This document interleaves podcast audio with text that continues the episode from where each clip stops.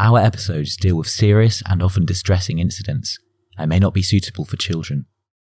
If you struggle with addiction, feel depressed, or have suicidal thoughts and you need support, please contact your local crisis centre or reach out to a friend to ask for help.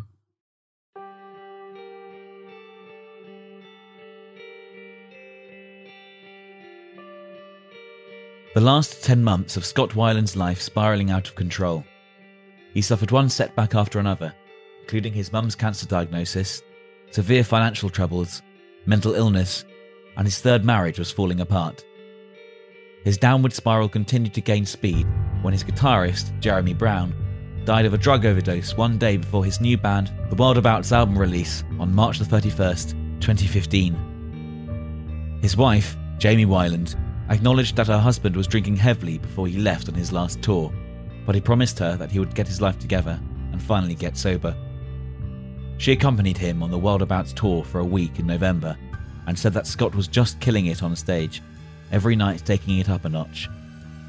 However, just one week later, in Bloomington, Minnesota, Weiland's manager would find Scott dead of an accidental overdose on his tour bus from a toxic mix of drugs. Join us on a supernatural journey as we tour Scott Weiland's roller coaster ride to rockstar fame. We explore the mystical facts and investigate the final 10 months leading up to his tragic death. This is Death by Misadventure.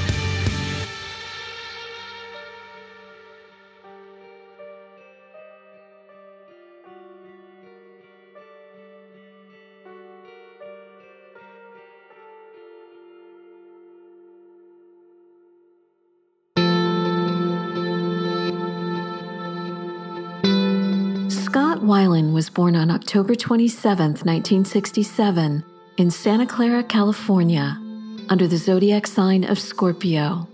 Scott was only two years old when his parents, Sharon and Kent Kline, split after only four years of marriage. His mom remarried the following year, and Scott took the last name of his stepfather, Dave Weiland, an aeronautical engineer. After a job promotion, his new stepfather moved the family to Ohio. At the age of four, his parents welcomed a new baby boy named Michael, and Scott was officially a big brother. Scott was a sensitive soul, and he relied on his imagination and would like to pretend he was Camelot or some other character in one of his fantasy tales after school.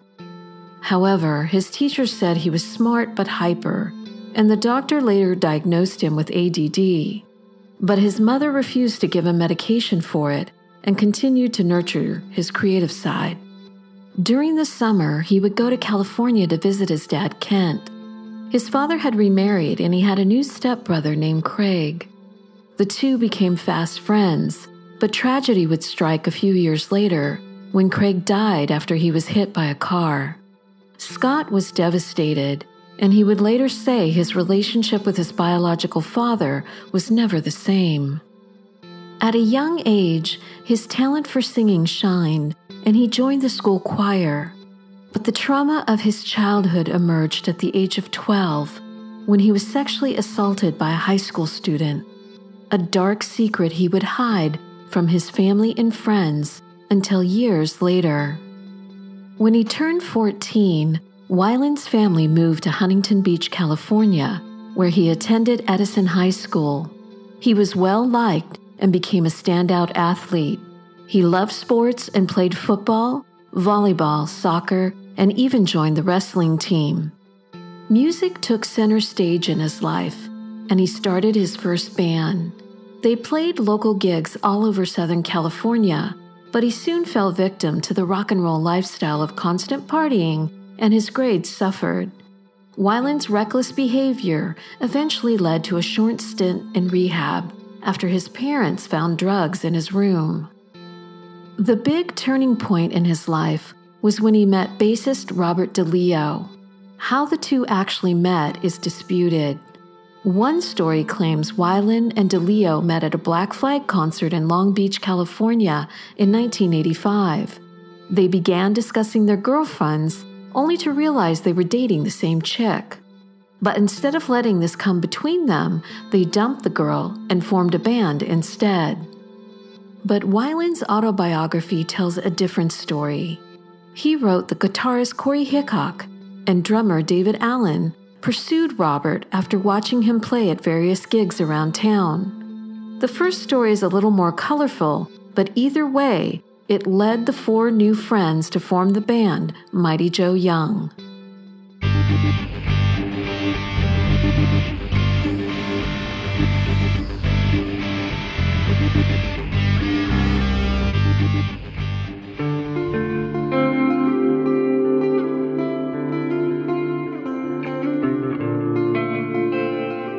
Mighty Joe Young played several gigs in the San Diego area, building up a solid fan base, and later was the opening act for Henry Rollins at the Whisky A Go Go.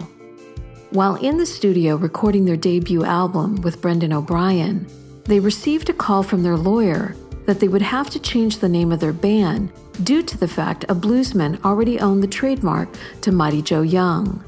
The band had to come up with a new name and were inspired by the STP motor oil stickers that they were fans of as kids. They began playing around with the initials STP. They came up with a few unusual band names Shirley Temple's Pussy and Stereo Temple Pirates. They eventually settled on the name Stone Temple Pilots. On September 29, 1992, the STP band released their debut album Core and shot to rock stardom with their single Plush. The song was described by Weiland as a metaphor for a lost obsessive relationship and would later reach number one on the rock charts. They received another big break when STP was invited to be the opening act for Megadeth. The beginning of the tour was rough for the band, who didn't exactly fit Dave Mustaine's metal outfit, but he liked the band and handpicked them to join the tour. Dean DeLeo, in an interview, said that Mustaine was incredibly kind and supportive of their music. They soon earned the respect of the Megadeth fans, and by the end of the tour, they were singing their songs. STP would later earn an MTV Music Award for Best New Artist in 1993, and Plush would earn them a Grammy in 1994. After the tour, Stone Temple Pilots returned to the studio to work on their second album, Purple, and they finished it in less than a month. The album debuted at number one on the Billboard charts, and the radio friendly Interstate Love song, written about Weiland's soon to be ex wife Janina, quickly became a big hit. As an artist, all of Weiland's hit songs were inspired by the relationships in his life, but some were more toxic than others.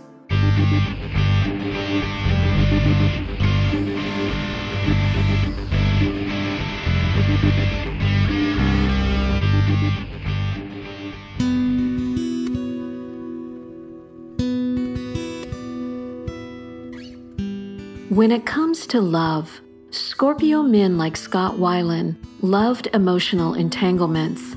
The messier, the better. He was once quoted as saying, I see love like art, as an obsession. Maybe that's an overly romantic view of human existence, but I'm an overly romantic human being. If love is like rock and roll and doesn't consume me 24 7, it's not love. It can be respect, appreciation, admiration, wonderment. It can be a world of glory and a lifetime of peace, but I can't call it love. Love burns me and confuses me. Love's a light that can't be extinguished. When you're in love, you've found your soulmate. You think life is going one way, and suddenly it's completely apparent it's not. You have to rethink your whole purpose when in love. During his rock and roll career, he would continue to be obsessed by the women who broke his heart, but inspired him to write some really great love songs. One of his most memorable songs, Sour Girl, was written about his first wife, Janina.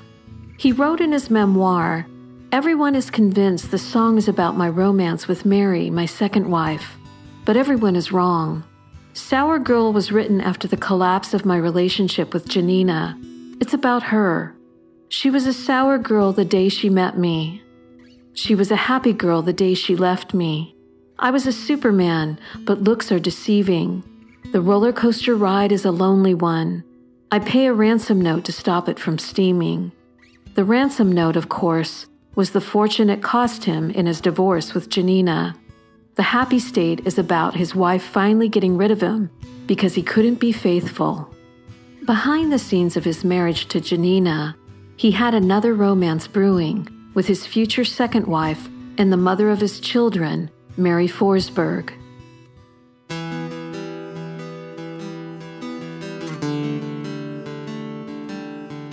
At the age of 16, while she was signed to the Bordeaux modeling agency in Los Angeles, she met Scott, a then struggling rock star, who was assigned to be her driver to take her to modeling gigs. According to her interview with the therapy house, she began an on and off romance with him for eight years, which appears to have overlapped with his marriage to Janina. She said in the interview, I wasn't the girl that was looking for my knight in shining armor. And for some reason, I'm sure it was fate, that the minute I saw him, I knew it would be him.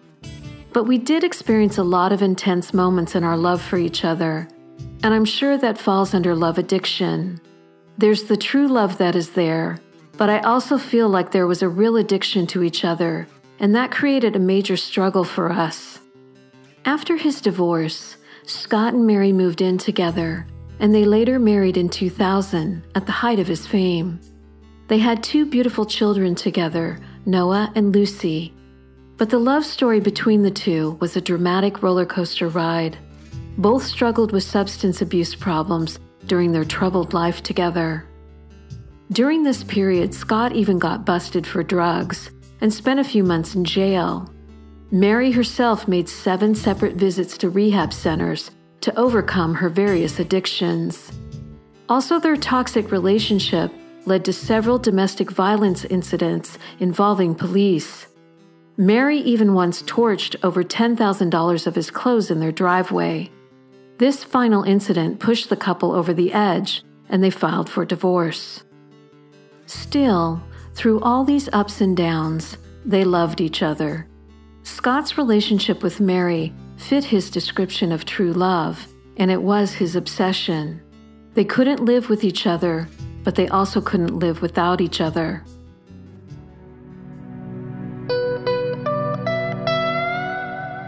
That same year was marked with another tragedy when Scott's younger brother Michael died from a disease of the heart muscle, often stemming from drug use. Their sibling relationship was a complicated tale of love and regret. They both struggled with addiction. However, over the years, Weiland wrote in his memoir, he felt guilt over introducing his brother to drugs and alcohol. In an interview with Rolling Stone in 2007, he said his brother's death made him realize the unseen impact that his drug use had on the people around him. He said he regretted putting his family through the pain of wondering if or when he would hurt himself through his addictions, and his wife Mary as well, thinking that any time that could happen to the father of her children. He went on to say that after his brother died, he no longer felt unbreakable.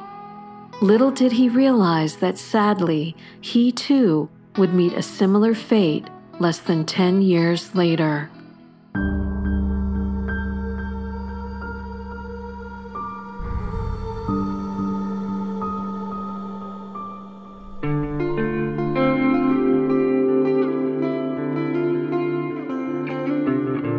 By 2002, despite reports that Stone Temple Pilots had begun work on a sixth studio album, there was trouble in paradise. Dean and Scott were involved in an altercation after the last show of the band's fall 2002 tour that resulted in Weiland's firing. The band claimed they had no choice, and it was the result of his bad behavior. However, Weiland had another suitor waiting in the wings. In 2002, former Guns N' Roses members guitarist Slash, bassist Duff McKagan, and drummer Matt Sorum, as well as former Wasted Youth guitarist Dave Kushner, were looking for a singer to help them form a new band, Velvet Revolver. The Velvet Revolver band members, all former addicts, knew they were taking a risk by hiring Weiland, but at the same time, they loved how talented he was and they thought they could make it work. Duff would write in his memoir, It's So Easy. I found myself dealing with a raging addict and all the drama that it entailed. We figured we were the perfect group of dudes to get Scott through this, but he had been through rehab a dozen times already. After Scott joined the band for a retreat in Washington involving martial arts training and a healthy diet, he was ready to hit the road. Velvet Revolver's first album, Contraband, debuted at number one on Billboard's album chart and scored big hits with Slither and Fall to Pieces. The band spent a year and a half touring the US, Europe, and Asia, and the album would go on to sell 4 million copies.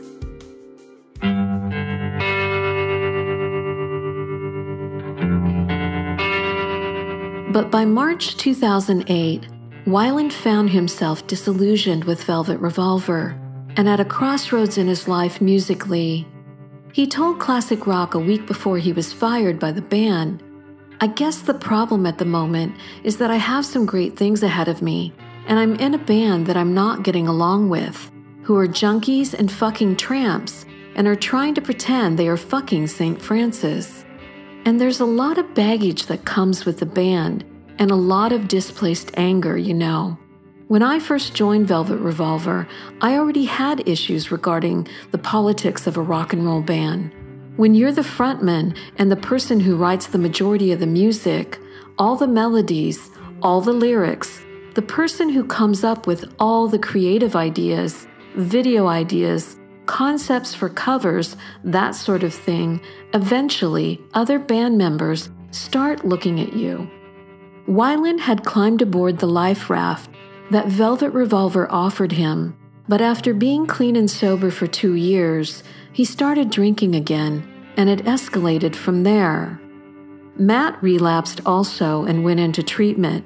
Then Duff relapsed, and then Slash had his own situation. At the time, Weiland was maintaining his problem in a sane way, but all hell broke loose when his brother died. Scott couldn't believe he was in the same situation he had with STP, where he was getting ostracized by people who were in the same situation as him.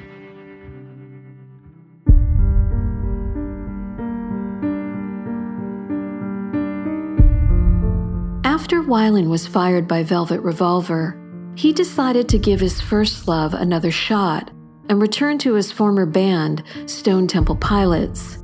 According to Dean DeLeo, steps towards a reunion started with a simple phone call from Weiland's wife. She invited the brothers to play at a private beach party, which led to Scott making amends with his former bandmates.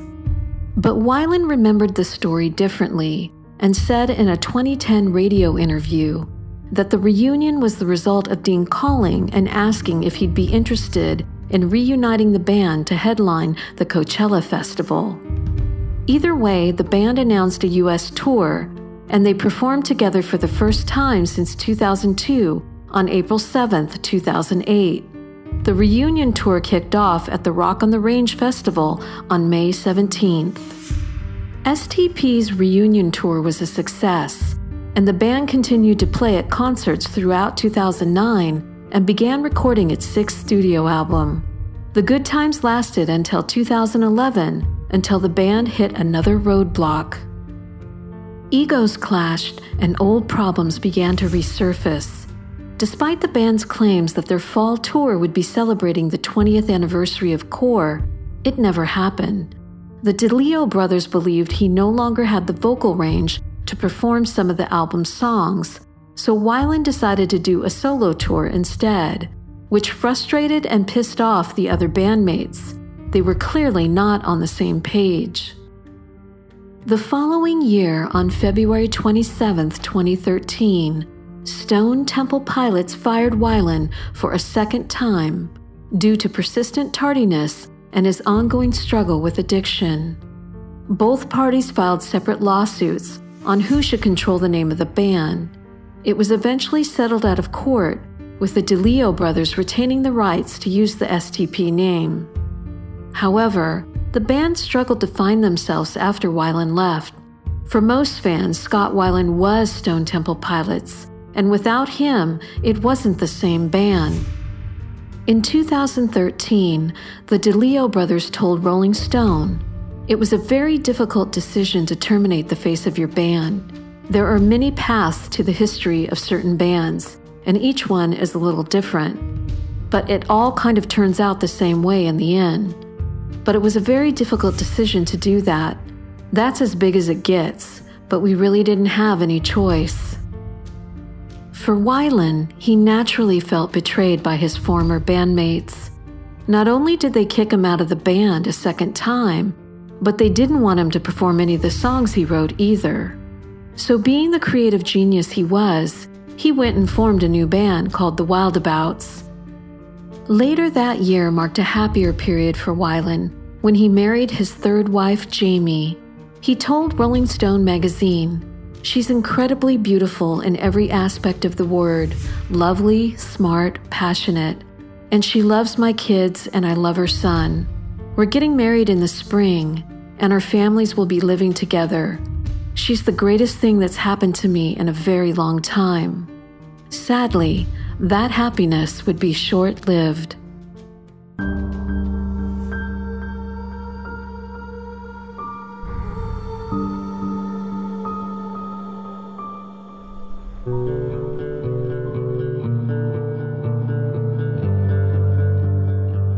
Scott Weiland first began experimenting with drugs early in high school.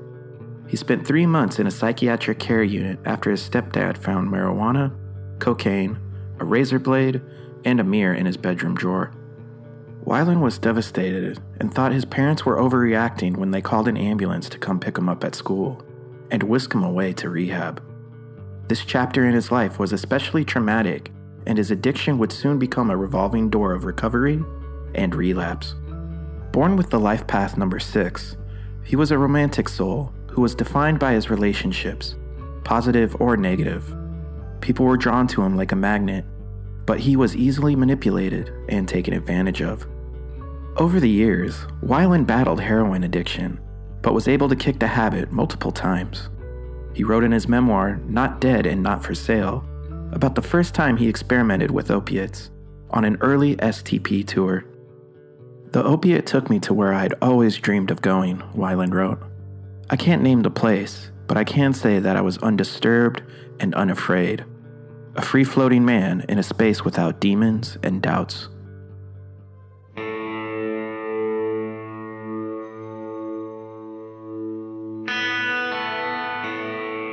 When Weiland sat down in June 2007 with Rolling Stone for two long interviews, he felt hopeful about the future. Although he had just lost his brother, Michael, to drug related heart issues, Scott had kicked his own drug habits after a very dark period and was enjoying a period of sobriety. When asked about his feelings on rocking in his 40s, he said, Well, I can't imagine doing what Steven Tyler does or Mick Jagger does. I can't imagine being in my 40s and shaking my ass on stage and trying to pretend like I'm something that I'm not anymore. I feel like that part of my rock and roll journey is nearing its end, and it's coming time for the next phase. I'll always make records because that's what this is about for me. I would love to just be able to be in that place where I could write the kind of music that I want to write without having to worry about selling three, four million records. I'd love to be able to tour without having to worry about filling arenas. It's been 17 years, and it kind of wears on you.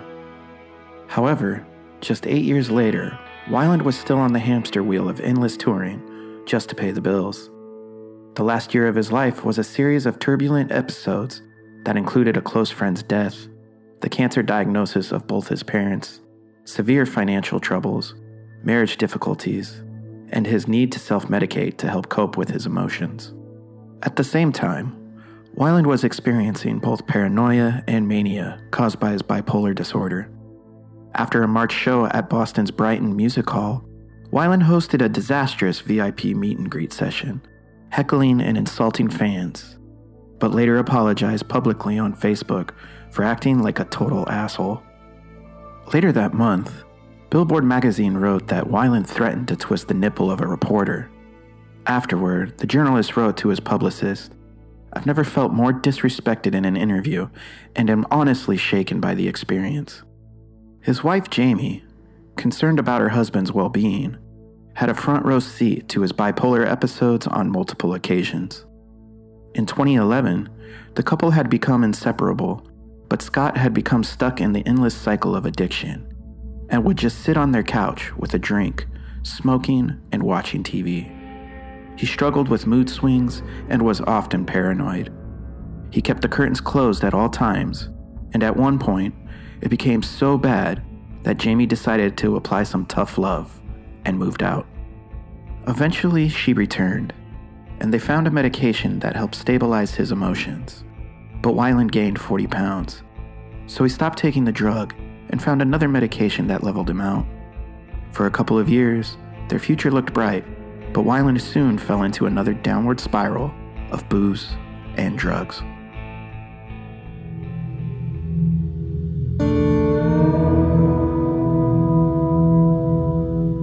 On Father's Day, Weiland received devastating news that his biological father, Kent Kline, had prostate cancer. This was soon followed by his mother being diagnosed with cancer as well. At a tour stop in San Diego, the singer broke down crying on the street before soundcheck. His Wildabout bandmates just held him and did their best to comfort his broken heart. But as they say, the show must go on, and Weiland was in desperate straits and needed the cash. After too many trips to rehab, child support payments, drug fueled binges, and two divorces, the rock star was broke. The last time Jamie saw Scott alive, they spent a romantic Thanksgiving Day dinner at an Italian restaurant in New York. The night before, on November 25th, he played the Gramercy Theater with his band. She would later tell Billboard magazine, I think maybe I knew I was never going to see him again. We couldn't get enough of each other. It was very powerful. Unfortunately, the band had an odd habit that would later prove deadly for Weiland. The one custom they always observed was if Scott's asleep, we leave him alone. So when the band headed out to go shopping for Christmas presents, they left him behind in the tour bus as always. It would be a mistake they would later regret.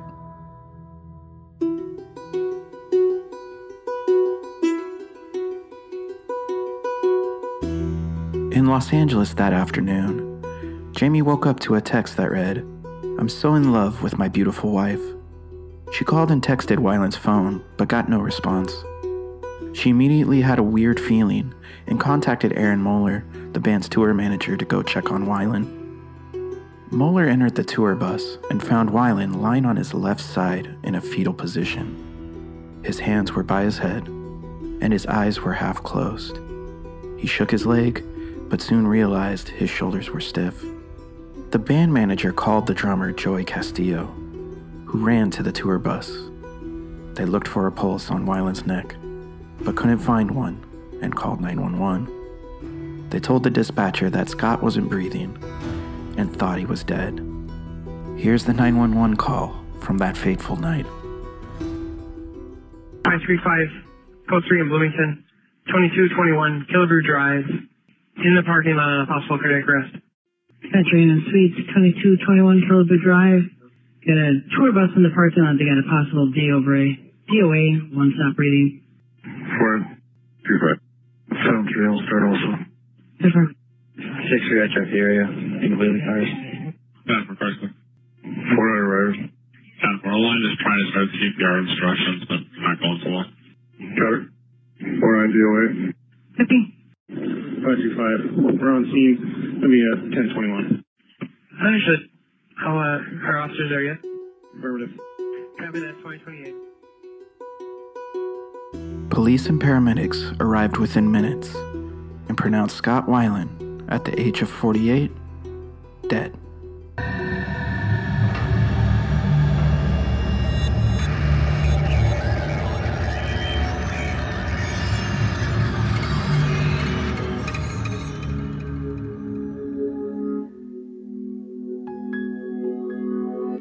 After Scott Weiland was pronounced dead at the scene, 15 police officers swarmed the tour bus to search for drugs. A canine unit sniffed out a bag of cocaine in Weiland's room, and another under the mattress of his bassist, Tommy Black. Later that night, Tommy Black was arrested and booked on possession of a controlled substance. But the following day, the Bloomington police chief released Black and made the following statement The narcotics were found in a bunk, and obviously, with several people residing on a bus, a number of people could have potentially possessed those narcotics. So at the end of the day, we decided not to pursue charges against him.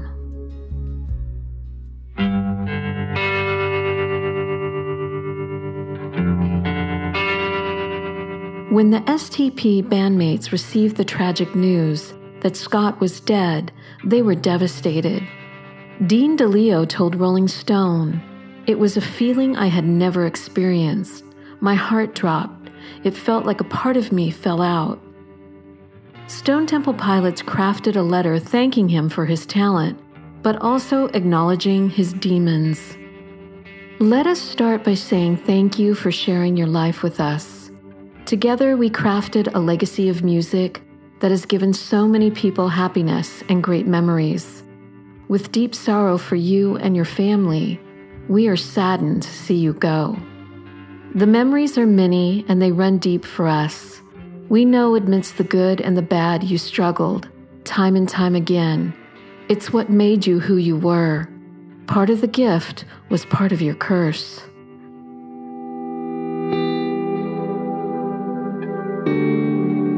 Weiland's ex wife Mary and the mother of his two children had a different response.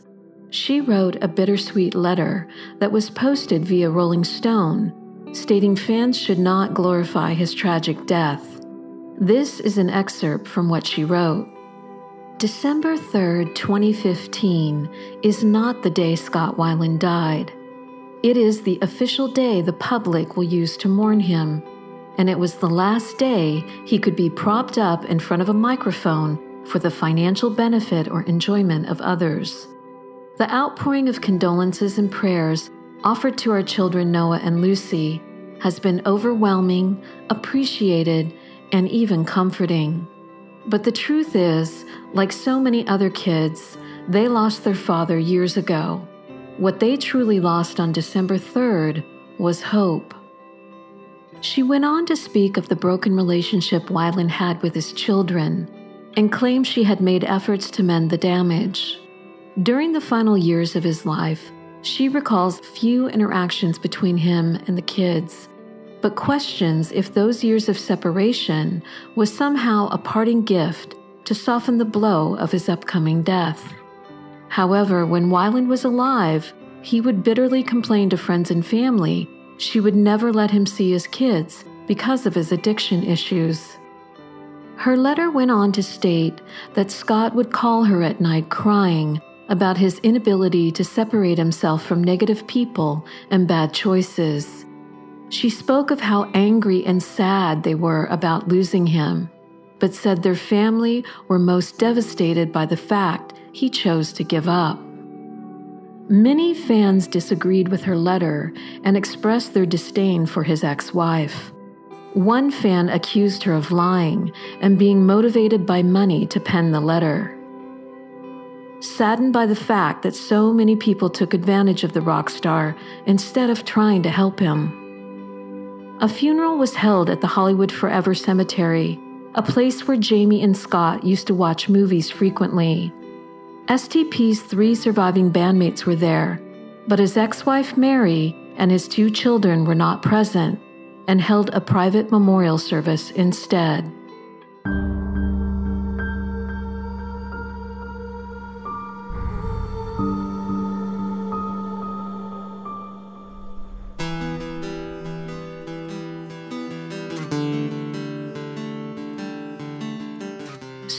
Weiland wrote some sage advice in his memoir about addiction. He said, No one turns you into a drug addict or drunk. The blame game is pointless and harmful. I don't believe in pointing fingers. We do what we do and are responsible for our own actions. I don't believe we are victimized by circumstance. There are, however, stories to be told. The story does not begin with us, but rather our parents and parents' parents. The story goes back further than we know or can even imagine. Our stories are linked together because we share this space on the planet. We influence one another, whether we like it or not. Every time I try to catch up to my life, something stops me. Different people making claims on my life. Old friends telling me new friends aren't real friends. All my friends are trying to convince me I can't live without them. It appears that Weiland was quite aware of his personal demons and the slippery slope of addiction. Drugs are powerful, but they're easily misused and always cover the symptoms of your emotional pain rather than addressing the core. Some make it out alive, but as we all know, many do not.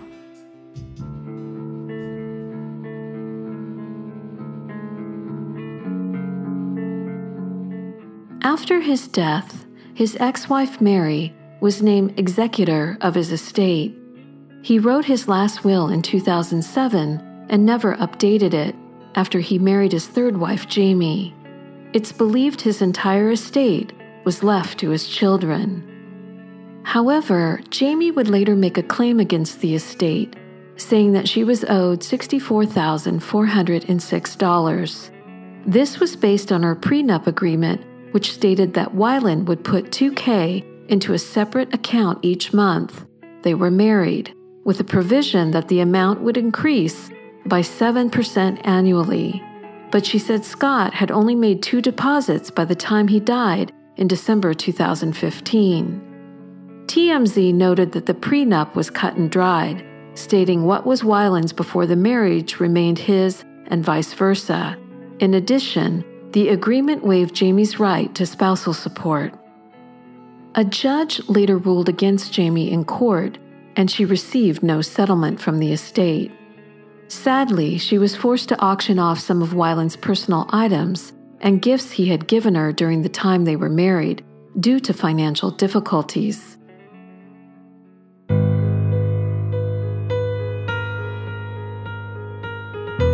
For Weiland's former STP bandmates, the memories are bittersweet.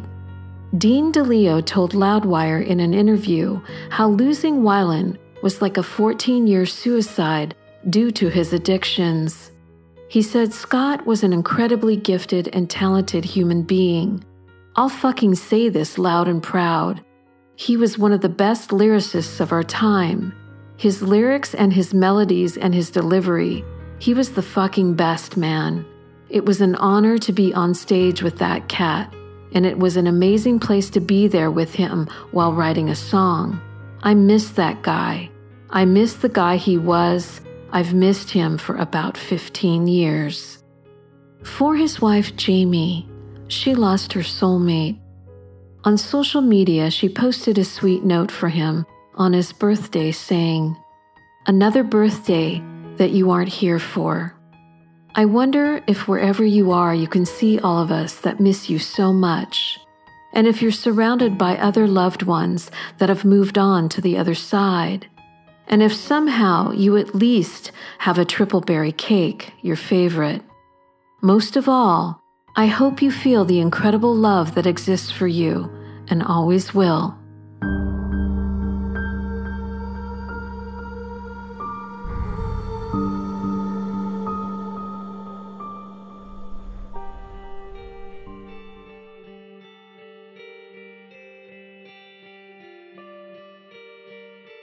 Scott Weiland was once quoted as saying, Music is the universal language. Of course, points are made which make you think about things, but ultimately, it makes you feel. And that's why people remember more songs that have meant something during their life than films. Music starts to define periods in your life, and that's the beauty of it. Over the years, many of his most famous songs are bitter breakup tunes or confessional tales of substance abuse. Rolling Stone would write in his memoir, Not Dead and Not for Sale, how he revealed his true feelings about Velvet Revolver's debut album. I liked our first record, but can't call it the music of my soul. He wrote, There was a certain commercial calculation behind it. We wanted hits. They got one in Fall to Pieces, which started as a riff that Slash wrote at the very end of his time in Guns N' Roses. Weiland turned it into a finished song with help from bassist Duff McKagan. It's about coming to terms, or not coming to terms, with my heroin addiction, he said. It was also about my relationship with Mary and how it was falling apart. A brilliant but troubled soul whose memory lives on in his words and music.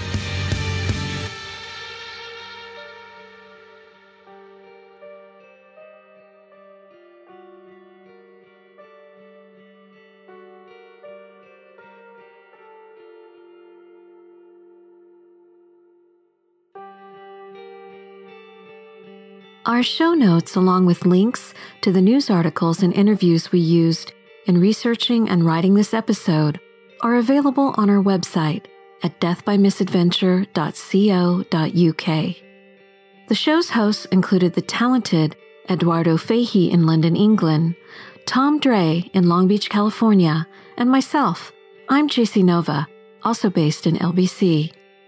This podcast was recorded at Skywave Studios in Hollywood by sound engineer Edwin Arzu and produced by Cosmic Media.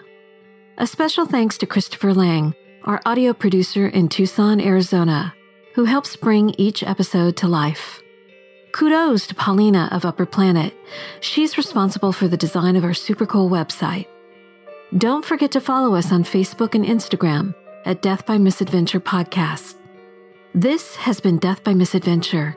Thanks for listening.